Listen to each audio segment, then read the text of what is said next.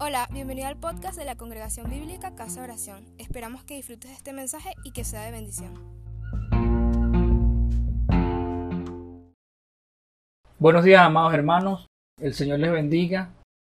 Es una bendición para mí poder estar nuevamente con todos ustedes, aunque no estamos de manera presencial, pero estamos aquí en un espíritu. El Señor no, nos permite este este domingo una vez más poder escuchar su palabra. Y yo voy a hacer una oración para que el Señor nos permita sintonizarnos con Él. La, la prédica de, esta, de este día tiene, ya por título Acerquemos nuestro corazón a Dios. Para los que toman nota acerquemos nuestro corazón a Dios.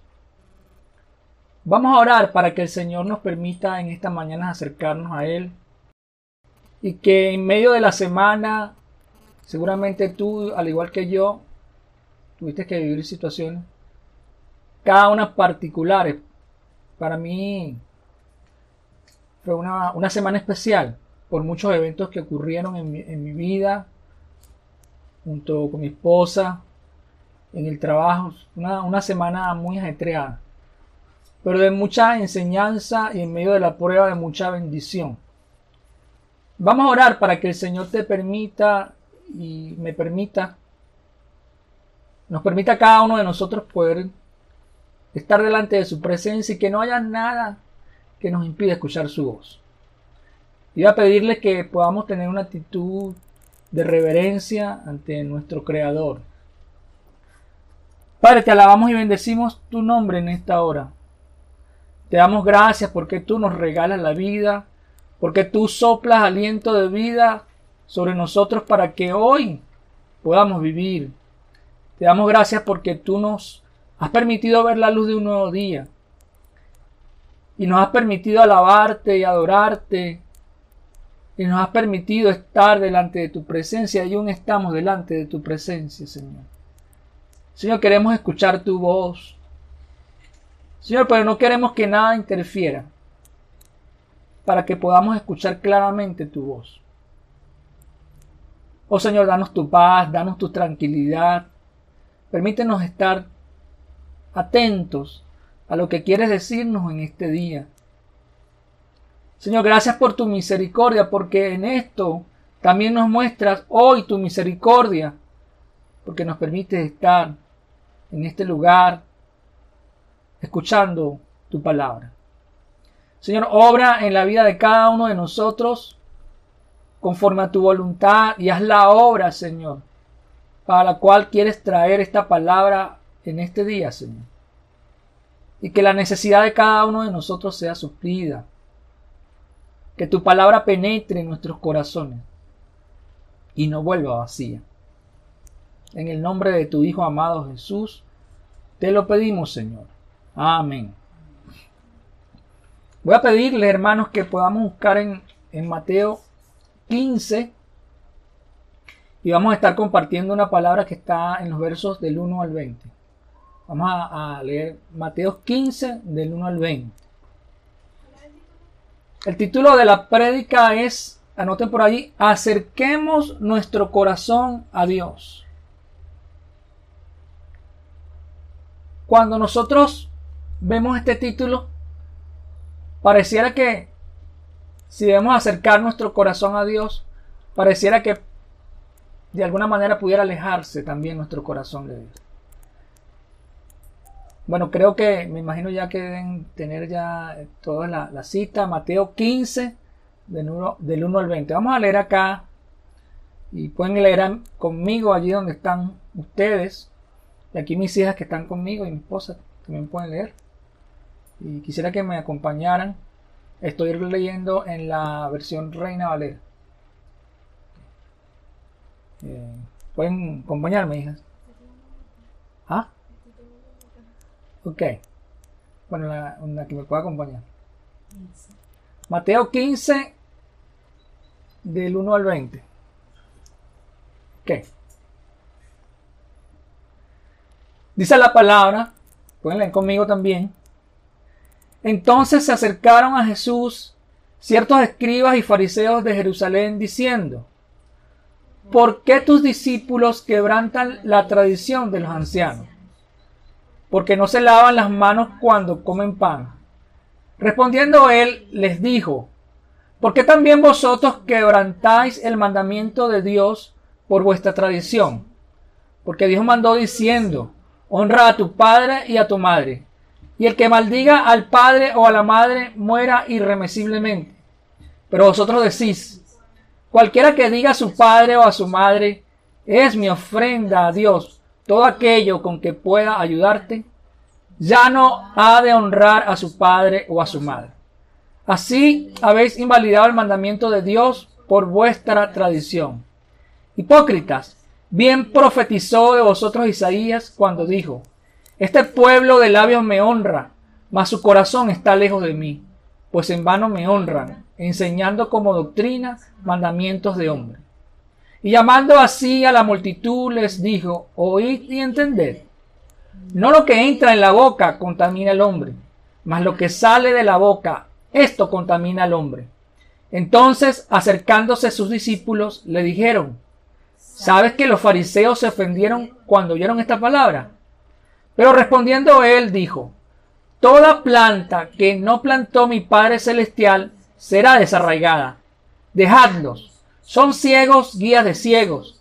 Y si el ciego guiare al ciego, ambos caerán en el hoyo. Respondiendo Pedro le dijo, Explícanos esta palabra. Jesús dijo, ¿también vosotros sois aún sin entendimiento? ¿No entendéis que todo lo que entra en la boca va al vientre y es echado en la letrina? Pero lo que sale de la boca del corazón sale.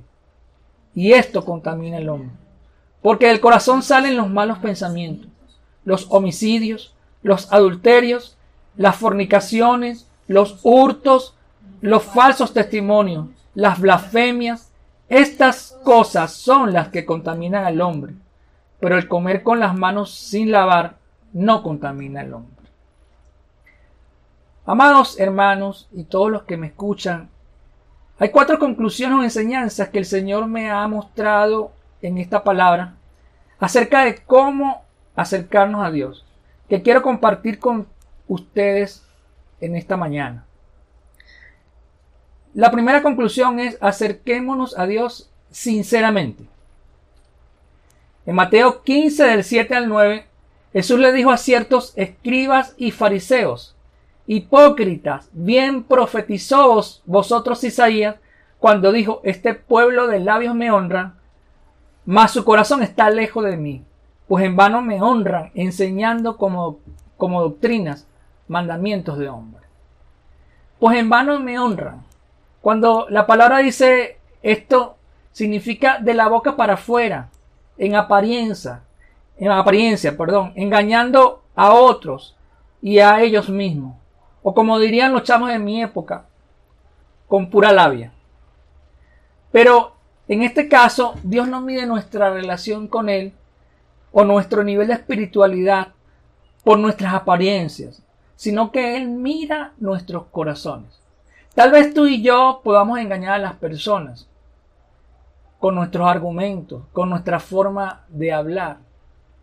Tal vez las personas piensen que yo soy muy espiritual, pero lo que yo pueda decir, la manera como yo pueda exteriormente mostrarme, no necesariamente indica que yo realmente tengo una relación genuina con el Señor. Eso solamente lo, lo sabe el Señor. Por eso, hermanos, es necesario que tú y yo, cuando vengamos al Señor, lo hagamos de manera sincera, sabiendo que a Dios no le podemos engañar. La segunda conclusión o enseñanza que quiero compartir es que debemos acercarnos al Señor con humildad. Y vamos a leer ahí en Mateo 15 de 10 al 20. Dice la palabra, y llamando así a la multitud les dijo, oíd y entended no lo que entra en la boca contamina al hombre, mas lo que sale de la boca, esto contamina al hombre. Entonces acercándose sus discípulos le dijeron, Sabes que los fariseos se ofendieron cuando oyeron estas palabras. Pero respondiendo él dijo, Toda planta que no plantó mi Padre Celestial será desarraigada. Dejadlo. Son ciegos guías de ciegos. Y si el ciego guiare al ciego, ambos caerán en el hoyo. ¿Defendemos nuestra dignidad o la dignidad de Dios? ¿Son nuestros mandamientos humanos o es la sana doctrina lo que defendemos? ¿Qué es lo que nos ofende? que vayan en contra de nuestro punto de vista, de nuestra forma de pensar, de nuestros criterios? ¿O es una búsqueda genuina de Dios lo que nos mueve? Cuando buscamos a Dios genuinamente nos caracterizamos por querer buscar la verdad.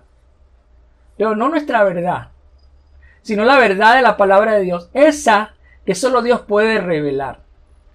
Dios se revela a nuestros corazones por la obra del Espíritu Santo en nosotros. Claro está si estamos sintonizando la frecuencia correctamente.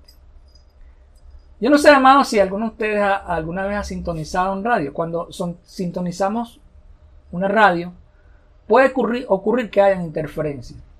Que hayan interferencias de otras emisoras de radio. Yo no sé si alguna vez usted ha estado escuchando la radio y tiene un celular al lado y qué, qué ocurre empieza a sonar un sonido extraño. No sé cómo hace, ¿no? Me hubiese gustado grabarlo para que lo escucharan. Pero lo cierto del caso es que si vamos en el auto, incluso vamos manejando y, tenemos la radio, y vamos por la ciudad, a veces como que hay una interferencia. Entonces uno no escucha ni una emisora ni la otra. El mensaje no es claro.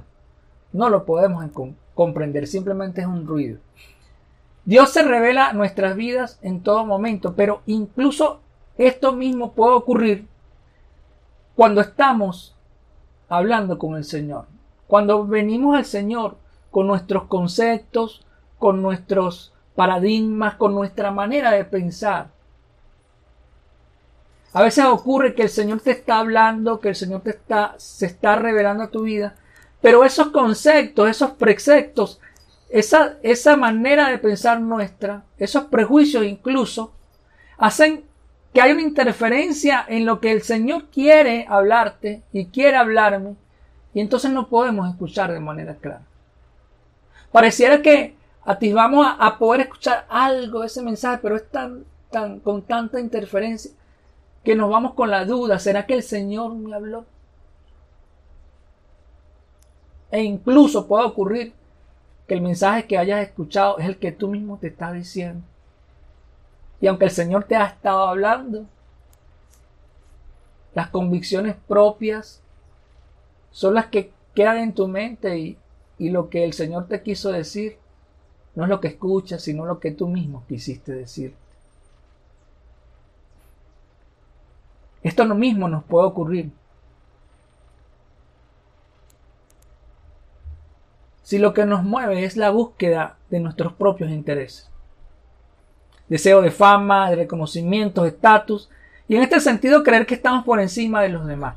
La palabra del Señor nos dice en, Romanos 12.3, fíjense lo que dicen allí, no, no lo busquen, yo se lo voy a leer y lo vamos a estar colocando a través de los mensajes por allí. Las chicas no, mis, mis, chicas me van a estar, mis hijas me van a estar apoyando con eso. Vamos a leer en Romanos 12.3, dice, hay un consejo muy interesante al respecto. Digo pues, por la gracia que me es dada a cada cual que está entre vosotros, que no tenga más alto concepto de sí del que debe tener, sino que piense de sí con cordura, conforme a la medida de la fe que Dios repartió a cada uno. Y en Gálatas 3:28, versión telea, dice así que no importa si son judíos o no lo son, si son esclavos o libres, o si son hombres o mujeres, si están unidos a Jesucristo, todos son iguales. En este contexto, Dios, como diríamos coloquialmente, nos está dando una, pastilla de Ubicatex. Yo no sé si usted ha escuchado ese, ese decir. Yo voy a pedirle allí que manden un meme. Por ahí va a estar este, Stephanie mandándoles un meme. Yo no sé si están viéndolo ya. Este, ven la imagen que dice la, mejor medicina para los que creen que se la están comiendo. Nos dice antes en Romanos 12.2, y no vivan ya como vive todo el mundo. Al contrario, cambien de manera de ser y de pensar. Así podrán saber qué es lo que Dios quiere, es decir, todo lo que es bueno, agradable y perfecto. Para el mundo el concepto de estatus es tener dinero, es tener propiedades, es tener mucho conocimiento, incluso es tener títulos de pregrado y de posgrado y a veces nos desgastamos la vida estudiando. Es incluso la experiencia que tú puedas tener, tener 20 años, 25 años en la universidad dando clases, o si trabajas en una empresa privada y, si trabajas en el sector público, bueno, te jubilan a, a los 25, a los 30, ya tienes un estatus y eso funciona así en las organizaciones. En la universidad esto tiene mucho valor. Para aquellos que somos profesores saben lo importante que es incluso tener, estar en el escalafón. No es lo mismo ser un profesor que haya concursado con, sus credenciales que haber ganado también el concurso de oposición. No es lo mismo dentro del, de, de, los profesores, te miran con mayor respeto, incluso tú tienes, puedes echártela, pues, porque es un profesor que es de escalafón, que ya hizo un concurso de oposición. Este es el concepto del mundo. Muchas veces ese concepto que el mundo tiene de, ese estatus es el mismo que tenemos en las iglesias. Y muchos cristianos, y espero con esto no ofender a nadie, creen que un estatus dentro de la iglesia viene dado por mis años que tengo como cristiano por ejemplo, yo, bueno, recibí, al Señor hace más, creo que ya casi 30 años, ¿no? Y ni hablar si, bueno, si, si yo he hecho estudios, si tengo títulos de teología y que me permiten, y si manejo herramientas que me permiten tener una, mejor eh, forma de, de comprensión de las cosas espirituales. Pero el Señor en Romanos 12.2, y vuelvo a leer, nos dice, y no vivan ya como vive todo el mundo. Al contrario, cambien de manera de ser y de pensar. Así podrán saber qué es lo que Dios quiere, es decir, todo lo que es bueno, agradable y perfecto. El Señor nos está diciendo, el mundo hace las cosas de esta manera. El mundo mira a los demás de esta manera. Las personas del mundo se sienten así de esta manera, pero yo no quiero que ustedes vivan como vive el mundo. En muchas ocasiones, amados hermanos, y los que no son cristianos que me están oyendo, que por primera vez están escuchando este mensaje, teniendo clara nuestra identidad cristiana, como lo, nos habló el Señor a través de nuestro, de nuestro hermano Martín el domingo pasado, queremos agarrar el celular meternos en, Instagram y ponernos un filtro al mundo. Saben que esta, esta, esta imagen, esto me lo, me lo compartía mis hijas. Y yo no sé si, si usted ha manejado Instagram. A lo mejor para la gente que tiene mi edad, y eso que yo he manejado tecnología, uno no es tan ducho en estas cosas. Pero a veces queremos, sí, agarrar ese celular y meternos en Instagram y ponernos un filtro del mundo. Y comenzarnos, comenzamos a ver comenzar a ver nuestra vida a través de ese filtro. Yo no sé si usted sabe lo que le estoy hablando, pero en Instagram te puede poner un, filtro y te aparecen unas orejitas de gatico, ¿no? Y mis hijas que me corrijan. Y, y te pones hasta más bonito, te pones una florecita. Un filtro. Jesús dijo en Mateo 20:25. Entonces Jesús llamándolos dijo, Sabéis que los gobernantes de las naciones se enseñorean de ellas y los que son grandes ejercen sobre ellas potestad. Mas entre vosotros no será así, sino que el que quiera hacerse más grande, grande entre vosotros será vuestro servidor. Y el que quiera ser el primero entre vosotros será vuestro siervo. Como el Hijo del Hombre no vino para ser servido, sino para servir y para dar su vida en rescate por mucho. Otra vez nos está diciendo lo que, lo que leíamos en Romanos 12.2. Y no vivan ya como vive todo el mundo. Al contrario, cambien de manera de ser y de pensar. En el mundo cuando tú tienes autoridad, tú puedes decirle a alguien, mira, hazme este mandado, como diríamos, muévete para acá. Estas son las instrucciones que tienes que acatar. Los presidentes, los reyes, subyugan a las naciones. Y ni hablar si son personas que no tienen temor de Dios. Pero Jesús te dice que en el mundo es así, pero entre nosotros no debe ser así. Sino que el que se considere grande debe ser siervo de los demás. estos conceptos nos causan mucho ruido y aquí digo que hay, aquí el Señor nos está dando otra partida de ubicatez. Y voy a pedirle a Stephanie que mande este meme. Este, este, este meme dice, ubicatez fuerte, extra fuerte. El Señor quiere que entendamos que el mundo tiene sus paradigmas, tiene su manera de hacer las cosas, pero Él no quiere que nosotros seamos permeados por el mundo. ¿Qué nos está diciendo el Señor con esto? Nos está diciendo que cuando buscamos a Dios de manera genuina, todos estamos en el mismo nivel ante Dios. En este plano no hay diferencia entre un Pedro o un Pablo, o un Henry o un Marco. Amados, nosotros como cristianos estamos queriendo ser el centro de todo o estamos dispuestos a, confesar Gálatas 2.20.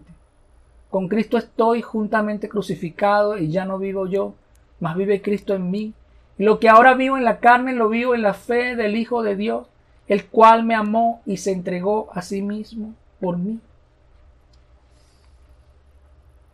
El Señor quiere que nos acerquemos a Él sinceramente.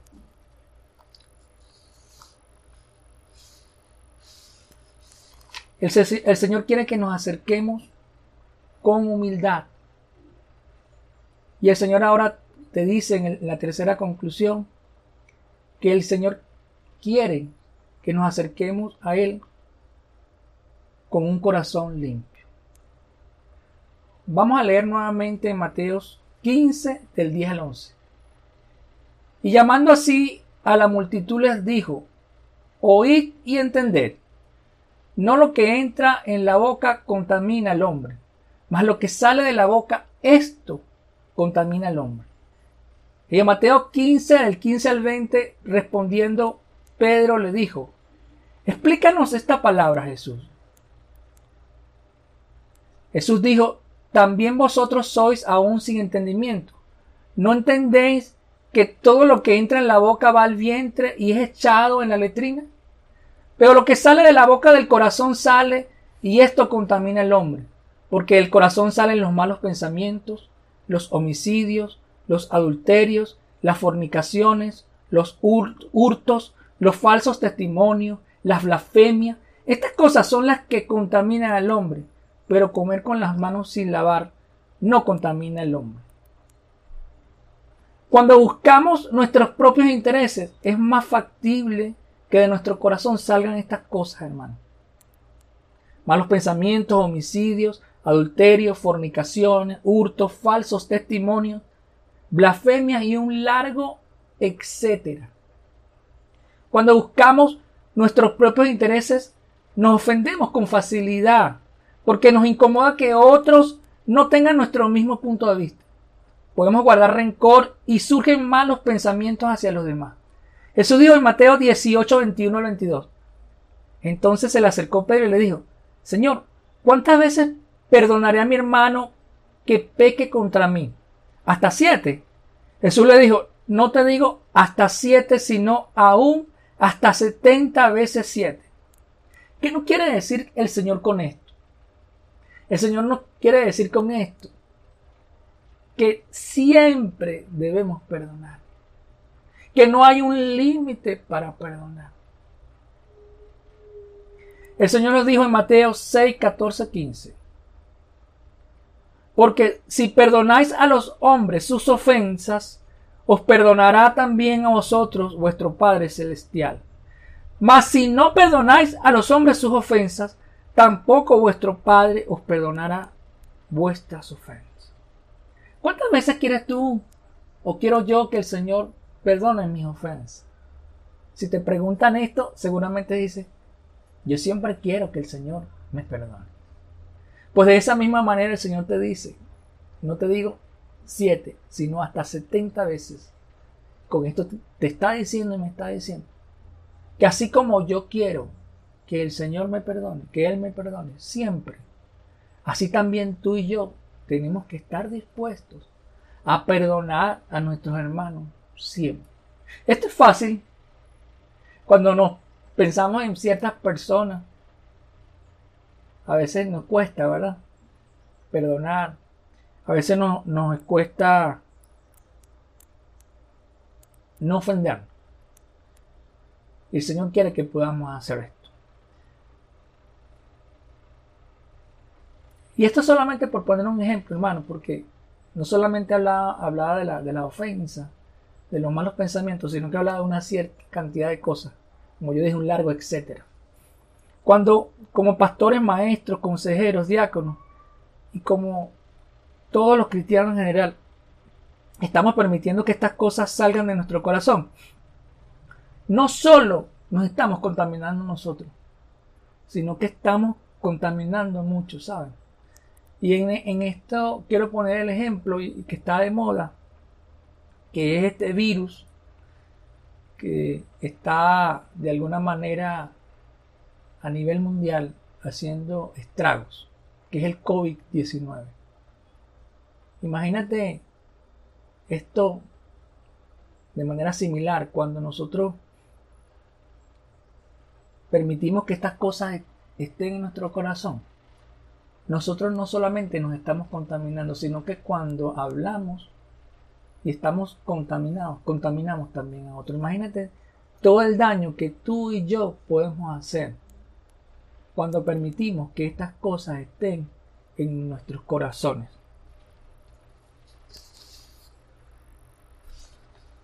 Cuando vemos esta realidad así tan cruda, y yo no sé si tú lo estás entendiendo, la magnitud, la magnitud de lo que significa, no nos queda otra cosa, hermanos, que arrodillarnos. No me queda otra cosa que ponerme delante de Dios y pedir perdón al Señor. No nos queda otra cosa que pedir auxilio al Señor. Para que en su misericordia nos libre que nuestros corazones sean caldo de cultivo para estas cosas. Porque no sé si te das cuenta, o si te habrás dado cuenta que con mucha facilidad tú y yo tenemos en nuestro corazón, tal vez no todas estas cosas, pero sí algunas de ellas. Y no se trata de ver la magnitud de lo que hay en tu corazón. Pero si en tu corazón y en mi corazón están estas cosas, entonces yo me estoy contaminando. Y es que de ninguno de nosotros estamos exentos. Y para los que creen que sí están exentos, para los que creen que sí, están limpios y no hay manera de que no se contaminen, el Señor les dice lo siguiente. En primera de Corintios 10, 6, 12, creo que lo están poniendo en los mensajes, espero que sí. Mas estas cosas sucedieron como ejemplo para nosotros. Estoy leyendo en primera de Corintios 10, 6 al 12, y repito, mas estas cosas sucedieron como ejemplo para nosotros, para que no, no codiciésemos cosas malas. Perdón, no codiciemos cosas malas. Se me está ya. Necesito lentes. ¿no? Haber buscado mis lentes por ahí. Como ellos codiciaron.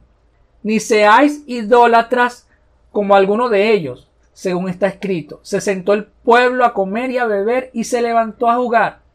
Ni forniquemos como alguno de ellos fornicaron y cayeron en un día veintitrés mil ni tentemos al Señor como también algunos de ellos le tentaron y perecieron por las serpientes, ni murmuréis como algunos de ellos murmuraron y perecieron por el destructor.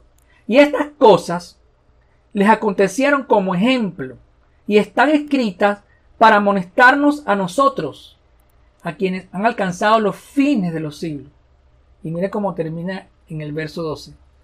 Así que el que piensa estar firme, mire que no caiga. ¿Crees estar firme? Me creo estar firme. necesitamos la ayuda del Señor, porque cualquiera de nosotros puede caer. Jesús le dijo a los fariseos en Mateo 12, 34, 35, generación de víboras, ¿cómo podéis hablar lo bueno siendo malos? Porque de la abundancia del corazón habla la boca. El hombre bueno del buen tesoro del corazón saca buenas cosas. Y el hombre malo del mal tesoro saca malas cosas. Así que cuando tú y yo hablamos, no hablamos más que lo que hay en nuestro corazón. Y yo pudiera querer dar una apariencia, pero la palabra dice que por sus frutos los conoceré. Yo no puedo decir, o mejor dicho, sí puedo decir, yo soy humilde. Pero todos los que están a mi alrededor pueden ver, tal vez, él dice que es humilde, pero en él hay altivez. Porque precisamente lo que denota nuestra conducta práctica o lo que nos hace hacer las acciones, vale la redundancia, delante de los demás, es lo que hay en nuestro corazón. ¿Qué hay en tu corazón? ¿Qué hay en mi corazón? Eso solamente lo sabe el Señor. Necesitamos reflexionar. Habiendo entendido las tres conclusiones o enseñanzas anteriores, y voy a, leerlas, debemos acercarnos a Dios sinceramente. No con una doble cara, no con una labia. Y el segundo aspecto, debemos acercarnos a Dios con humildad. Y la tercera conclusión, debemos acercarnos a Dios con un corazón limpio. Vamos a ver unos criterios, hermanos, que podemos usar para autoevaluarnos, fíjense, y determinar cuándo estamos cerca de Dios o cuándo estamos alejados de Dios o nos estamos alejando. Fíjense, un corazón alejado de Dios sigue y enseña mandamientos humanos. Pero un corazón cerca de Dios sigue y enseña la doctrina de Dios. Voy a repetir esto. Un corazón alejado de Dios, o un corazón que está en ese proceso de alejarse de Dios, sigue y enseña mandamientos humanos. Le da prioridad. Prefiere esto que seguir y enseñar la doctrina, los mandamientos de Dios. Ahora bien, cuando enseñamos y seguimos mandamientos de hombre, ¿cómo usted puede? Me lo preguntaba, no sé si era Gabriela que me preguntaba esto. ¿Cómo, cómo saber que yo estoy enseñando o estoy siguiendo mandamientos de hombre? Vamos a, a compartir algunas cosas. Aquí quiero hacer un paréntesis antes. No todos los mandamientos humanos invalida la palabra de Dios. Y esto yo quiero que ustedes lo pongan allí entre paréntesis, que pongan corchete. Así como cuando estudiaba usted, que cuando quería resaltar una idea importante. Bueno, cuando usted resalta una idea importante, resalte esto. No todos los mandamientos humanos invalidan la palabra de Dios. Póngale eso incluso con un resaltador de esos fluorescentes. Pero vamos a leer lo que dijo Jesús en Mateo 15, del 1 al 6. Miren lo que dijo Jesús. Entonces se acercaron a Jesús ciertos escribas y fariseos de Jerusalén diciendo, ¿por qué tus discípulos quebrantan la tradición de los ancianos? Y mire cómo entra, ¿no? ¿Por qué tus discípulos quebrantan la tradición de los ancianos? No está hablando la palabra de Dios, sino la tradición de los ancianos. Porque no se lavan las manos cuando comen pan. Respondiendo a él le dijo, y mire es interesante lo que dice Jesús en el verso 3, ¿por qué también vosotros quebrantáis el mandamiento de Dios por vuestra tradición? Los fariseos le están llamando la atención acerca de una tradición de los ancianos. Y Jesús le está diciendo, ¿por qué también vosotros quebrantáis el mandamiento de Dios por vuestra tradición? Dice, porque Dios mandó diciendo, honra a tu padre y a tu madre, y el que maldiga al padre o a la madre muere irremisiblemente. Pero vosotros decís, cualquiera que diga a su padre o a su madre, es mi ofrenda a Dios todo aquello con que pudiera ayudarte, ya no ha de honrar a su padre o a su madre. Así habéis invalidado el mandamiento de Dios por vuestra tradición. Y vamos a leer nuevamente el verso 5 y 6, pero en la versión telea para que entendamos un poquito esto de una manera más, más clara. ¿no? Mire cómo lo dice esta versión. Pero ustedes dicen que uno no desobedece a Dios si le dice a sus padres, no puedo ayudarlos, porque prometí darle a Dios todo lo que tengo, incluyendo mi dinero. ¿Están viendo? Entonces ustedes no hacen caso de los mandamientos de Dios con tal de seguir sus propias costumbres. Yo no sé si usted se da cuenta de, este detalle. Cuando los fariseos le daban más preponderancia a sus mandamientos. Aunque claramente Jesús está diciendo, mira, con este mandamiento tú estás invalidando Estás haciendo que no se cumpla la palabra del Señor y para ti está bien. Reflexionemos, amados, ¿será que nosotros sin darnos cuenta hemos estado o estamos siguiendo y enseñando mandamientos, costumbres, tradiciones humanas de esta naturaleza? Aquellas que efectivamente invaliden el mandamiento de Dios. ¿Cómo saberlo? La única manera es que el Señor te revele su palabra y la única manera es que tú y yo de manera constante estemos leyendo la palabra del Señor y que el Señor nos revele su verdad. Es la única manera. Pero si tú y yo no estamos leyendo la palabra, sino que de alguna manera estamos escuchando mandamientos de hombres, y no la contrastamos con la palabra, como dice la misma palabra en, en cuanto a los cristianos de Berea, que aunque escuchaban el mensaje de, los apóstoles, siempre iban a la, a la palabra para ver si lo que le decían era verdad.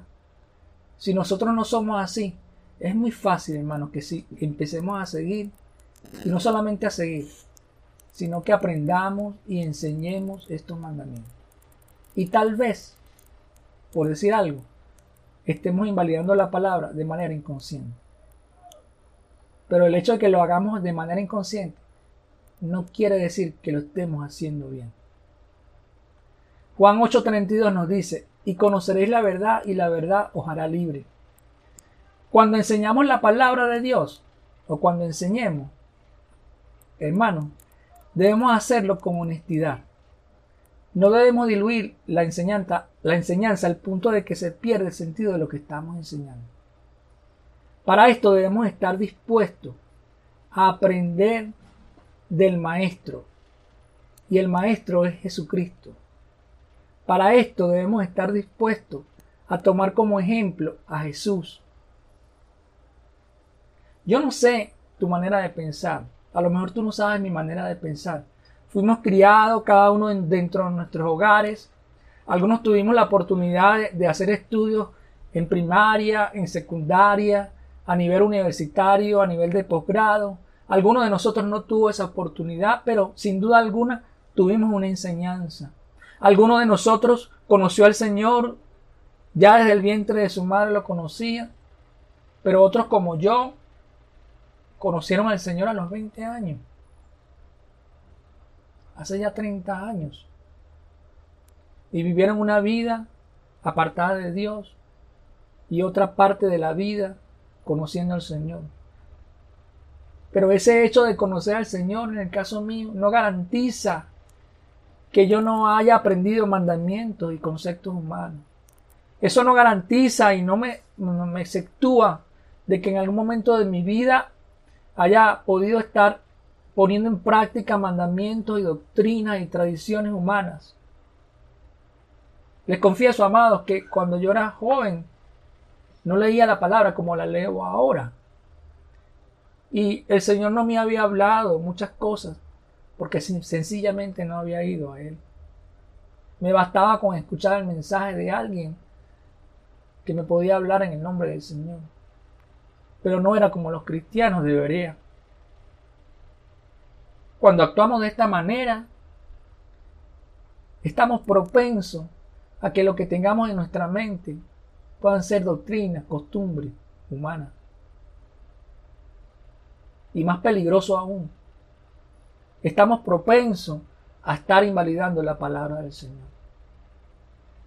En Mateo 15, del 7 al 9, Jesús le dice a ciertos escribas y fariseos, hipócritas, bien profetizó de vosotros Isaías cuando dijo, este pueblo de labios me honra, mas su corazón está lejos de mí. Pues hermano, me honran enseñando como doctrina mandamientos de hombre.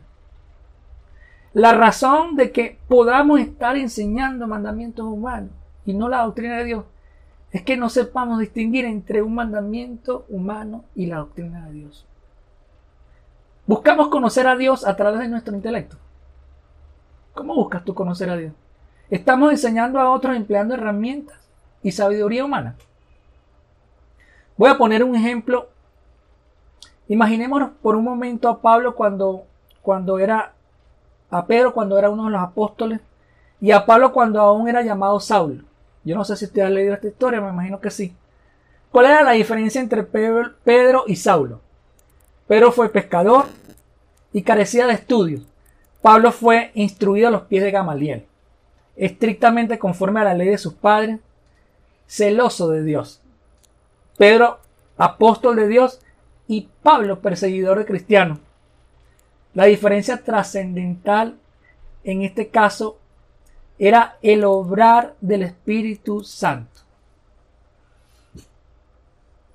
La autoridad que le dio Jesús a Pedro para sanar, para echar fuera demonios, en tanto que Pablo actuaba movido por la convicción humana de que era necesario perseguir a los cristianos para matarlos. Cuando vemos a un Pedro pescador, cuando se escuchaba hablar a Pedro pescador, la gente se asombraba. Imaginémonos a alguien que no ha estudiado. Mi papá, por ejemplo, mi papá creo que ni siquiera sacó el, de hecho, no sacó ni siquiera el bachillerato.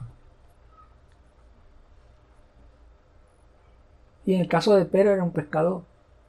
Cuando tú ves a una persona así, tú no te imaginas que va a hablar como un doctor.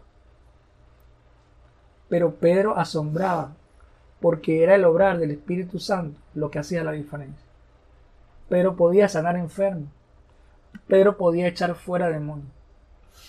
Y Pablo, Saulo aún, instruido a los pies de, Gamaliel, habiendo estudiado y teniendo una información de la época de la mejor universidad, de los mejores sitios para estudiar, con los mejores profesores, con las mejores herramientas, con, como diríamos hoy en día, pues con acceso a internet, con este, poder estudiar en la mejor universidad del país o, del mundo. Ese era Pablo, ese era Saulo. Pedro era un pescador. Yo no sé si usted ha visto alguna vez un pescador. Los que viven aquí en Venezuela, si se han acercado ahí a, la, Guaira y han visto a los pescadores en, en su hábitat, en su sitio de, y si han hablado con algún pescador alguna vez, si le han preguntado alguna vez a un pescador.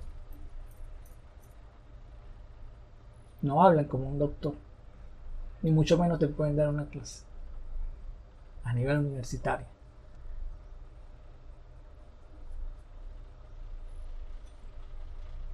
Quiero darles otro ejemplo práctico para que entendamos esto. Y este es un ejemplo, el ejemplo del mecánico. ¿Qué son las herramientas en manos de un mecánico? Que son las herramientas en manos de alguien que no es mecánico. Imaginémonos por un momento que nos dan un, manómetro. ¿Ha escuchado usted alguna vez hablar de un manómetro? Yo no sé si, si, si mi esposa o mis hijas alguna vez han tenido un manómetro. ¿Les suena un manómetro? A lo mejor usted ya está escuchando este mensaje. Bueno, ¿qué será eso de un manómetro? A mí me dan un manómetro y yo seguramente veo las agujas del manómetro. Bueno, eso se está moviendo allí.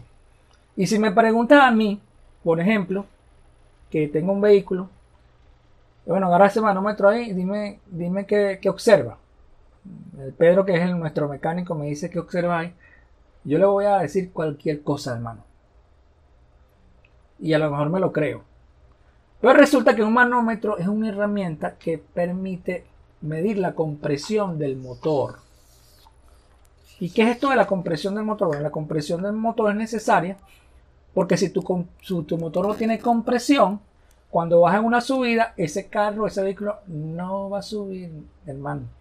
Ese carro se va a devolver y no haber manera de que pueda subir. Entonces los mecánicos dicen, dicen que es que el motor está perdiendo compresión. Es decir, que los motores tienen compresión. ¿Sabían ustedes eso? Ahora resulta que el manómetro te permite a ti medir la compresión del motor. Y, en las manos de un, de un mecánico experto, el manómetro le dice si el motor tiene falla de compresión. Y la falla de compresión puede darse por muchos casos. Y esto lo sé porque el mecánico de nosotros nos explicaba estas cosas algunas veces. Eso puede deberse porque hay alguna válvula dañada, porque el, el motor está muy desgastado y cuando se desgasta, entonces empieza a haber como huecos en el motor y pierde la presión, la compresión. Y entonces ahí es cuando el mecánico te dice, mira, tienes que hacer el motor. Yo no sé si usted, a lo mejor eso sí le suena, ¿no? Si usted tiene vehículo y alguna vez le han dicho, tiene que hacer el motor, eso significa que hay que, hay que bajarse de la mula, ¿no? Que hay que tener bastante dinero. Pero les comento esto, hermanos, porque de igual manera son las herramientas que Dios nos permite tener a nosotros como cristianos pero que en ninguna manera pueden sustituir el obrar del Espíritu Santo en ti y en mí. Ese conocimiento, esa sabiduría que tiene el mecánico para poder hacer su oficio, para el cristiano es lo que el Espíritu Santo le, puede dar, lo puede dotar, lo puede capacitar. Eso que hizo que Pedro, siendo pescador, pudiera sanar enfermo. Eso que hizo que Pedro, siendo pescador, pudiera llevar la palabra a muchos y muchos se convirtieran. Eso, que no fue lo que había en, en Pablo, en Saulo, que él tenía un conocimiento humano. Las herramientas en la mano de un cristiano, como el manómetro, un cristiano que realmente tiene el Espíritu de Dios porque ha conocido a Cristo. Y esto es importante, porque cuando nosotros confesamos a Jesucristo, el Señor nos da dones y el Espíritu Santo viene a nosotros. Y entonces estas herramientas que Dios te permite a ti y a mí, como pueden ser los estudios, por decir algo, como pueden ser los talleres, vienen a ser esos manómetros en la mano de cada uno de nosotros. Pero de igual manera, esos manómetros, esas herramientas que Dios puede darle a un cristiano, que no tenga el conocimiento de Dios porque realmente no ha hecho una confesión de fe de Jesús, no vale de nada.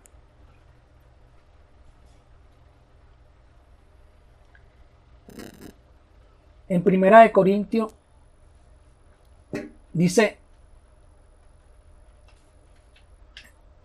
así que hermano, cuando fui a vosotros para anunciaros el testimonio de Dios, no fui con excelencia de palabra o de sabiduría. Pues me propuse no saber entre vosotros cosa alguna sino a Jesucristo. Y a este crucificado, y estuve entre vosotros con debilidad y con temor y temblor, y mi palabra, y ni mi palabra, perdón, y ni mi predicación fue con palabras persuasivas de humana sabiduría, sino con demostración del Espíritu y poder, para que vuestra fe no esté fundada en la sabiduría de hombres, sino en el poder de Dios. Primera de Corintios 2 del 1 al 5. Esto lo puedo decir Saulo una vez que dejó de perseguir al Señor. Porque el Señor tuvo que hacer en Saulo y llamado después Pablo, tuvo que tener un encuentro con Dios. Saulo era perseguidor de los cristianos, ¿saben? Y él iba por el camino y el Señor lo confrontó, lo tumbó de su caballo, le dijo, ¿por qué me persigues? Y hubo una transformación en Pablo. ¿Por qué me persigues? Y es tiempo después, cuando en Primera de Corintios 2, del 1 al 5, Pablo dice esto. Pablo lo podía decir, ¿saben? Porque él venía de un proceso de aprendizaje humano. Pablo podía decir esto porque él fue instruido a los pies de Gamaliel. Pero él dijo que no fue a llevar el mensaje de salvación, el mensaje de Jesucristo, no lo fue a llevar con sabiduría humana, sino con demostración del Espíritu y poder, para que vuestra fe no esté fundada en la sabiduría de hombres, sino en el poder de Dios. Nosotros pudiéramos estar llevando el mensaje de salvación en la sabiduría humana y no en el poder de Dios. Y fíjense lo interesante y, lo, y lo, lo confrontante que es esto, que, que la palabra nos dice, para que vuestra fe no esté fundada en la sabiduría de los hombres. Nosotros pudiéramos, amados, sobre todo cuando en tu corazón y en mi corazón hay cosas que nos contaminan y nosotros nos ingreímos y nos actamos, pudiéramos estar llevando el mensaje en el poder humano. En Gálatas 1 del 11 al 12 nos dice, mas os hago saber, hermanos, que el Evangelio anunciado por mí no es según hombre. Y esto es importante que lo resalten. Miren, mas os hago saber, hermanos, que el Evangelio anunciado por mí no es según hombre, pues yo no lo recibí ni lo aprendí de hombre alguno, sino por revelación de Jesucristo. Y esto es importante que lo entendamos. ¿Cómo estamos nosotros aprendiendo y buscando al Señor?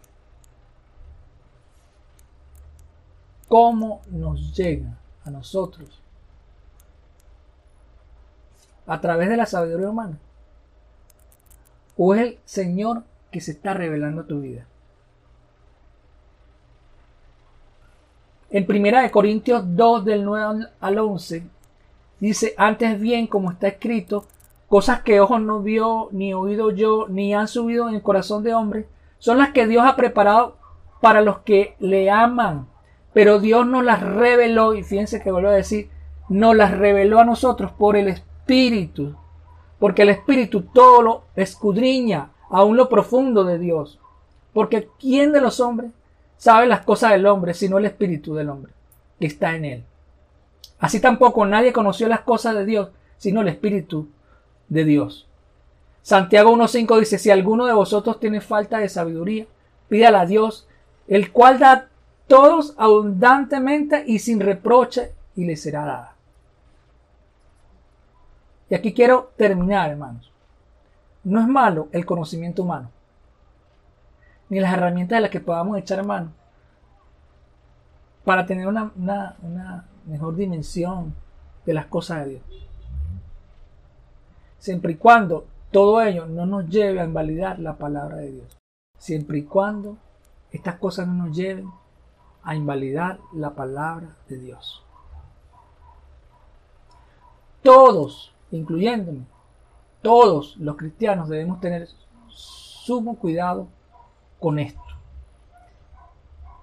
Mi conclusión final, amados hermanos, y a todos aquellos que me están escuchando, es que ninguno de nosotros puede ser, puede en sus propias fuerzas acercarse a Dios sinceramente, con humildad y con un corazón limpio. No lo podemos hacer con nuestras propias fuerzas. Pero hay una buena noticia. Cristo murió por nosotros. Tomó nuestro lugar para sufrir lo que nos correspondía sufrir a nosotros. Se atribuyó todos nuestros hechos y consecuencias. A través de, Él, Dios nos puede ver perfectos limpios, porque Él echó todas nuestras culpas sobre Él. Jesús vino a darnos un ejemplo de cómo debemos ser seres humanos. Y solo Él puede darnos la fuerza para seguir su ejemplo, para que de nuestros corazones no salgan malos pensamientos, homicidio, adulterio, fornicaciones, hurtos, falsos testimonios, etc.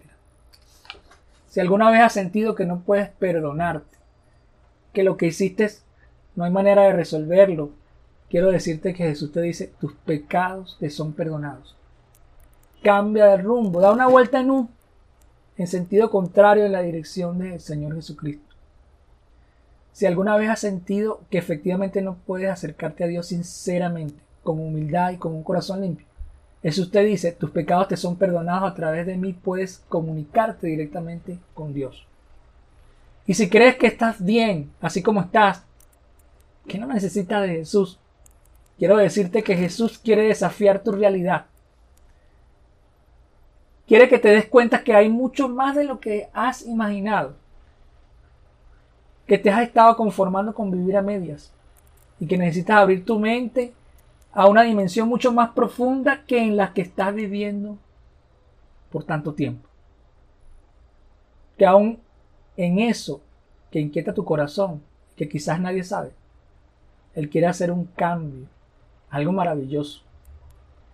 Si nunca has estado cerca del Señor, puedes pedirle que, que te acerque.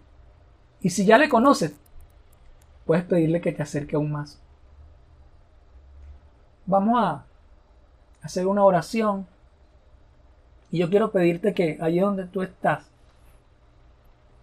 si nunca te has acercado al Señor, o bien si te has acercado al Señor, pero quieres acercarte aún más, si sientes que te estás alejando, yo quiero hacer una oración y quiero que la hagas conmigo. Y yo quiero pedirte que podamos inclinar nuestro rostro. Señora, haz en mi corazón una obra, Señor, que me permita tener un corazón sincero, humilde y limpio.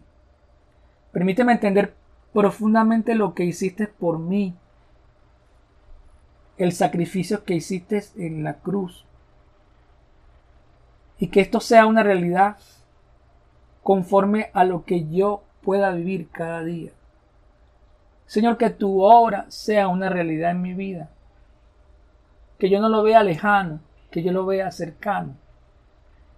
Que yo pueda experimentar el gozo. Que yo pueda experimentar la paz. Que yo pueda experimentar el perdón y el perdonar a otros con libertad. Que de mi corazón salga todo rencor, toda blasfemia, todo mal pensamiento, toda maquinación por hacer cosas malas, que de mi corazón salgan, que yo no abrigue en mi corazón pensamientos de odio, pensamientos de rencor, que yo pueda perdonar realmente, que yo pueda tener paz, que yo sea limpio, Señor, que yo cada día pueda venir delante de ti sin que haya interferencia, que yo pueda escuchar claramente tu voz, que tu revelación sea una realidad en mi vida, que yo pueda bendecir a otros, que yo pueda identificar claramente entre un mandamiento de hombre que invalida la palabra y tus mandamientos y tu sana doctrina, que yo pueda ser como los cristianos de Berea, que escudriñe las escrituras y esté atento ante los mensajes para tomar lo bueno de lo que me puedan decir. Que yo esté presto para bendecir y no para maldecir.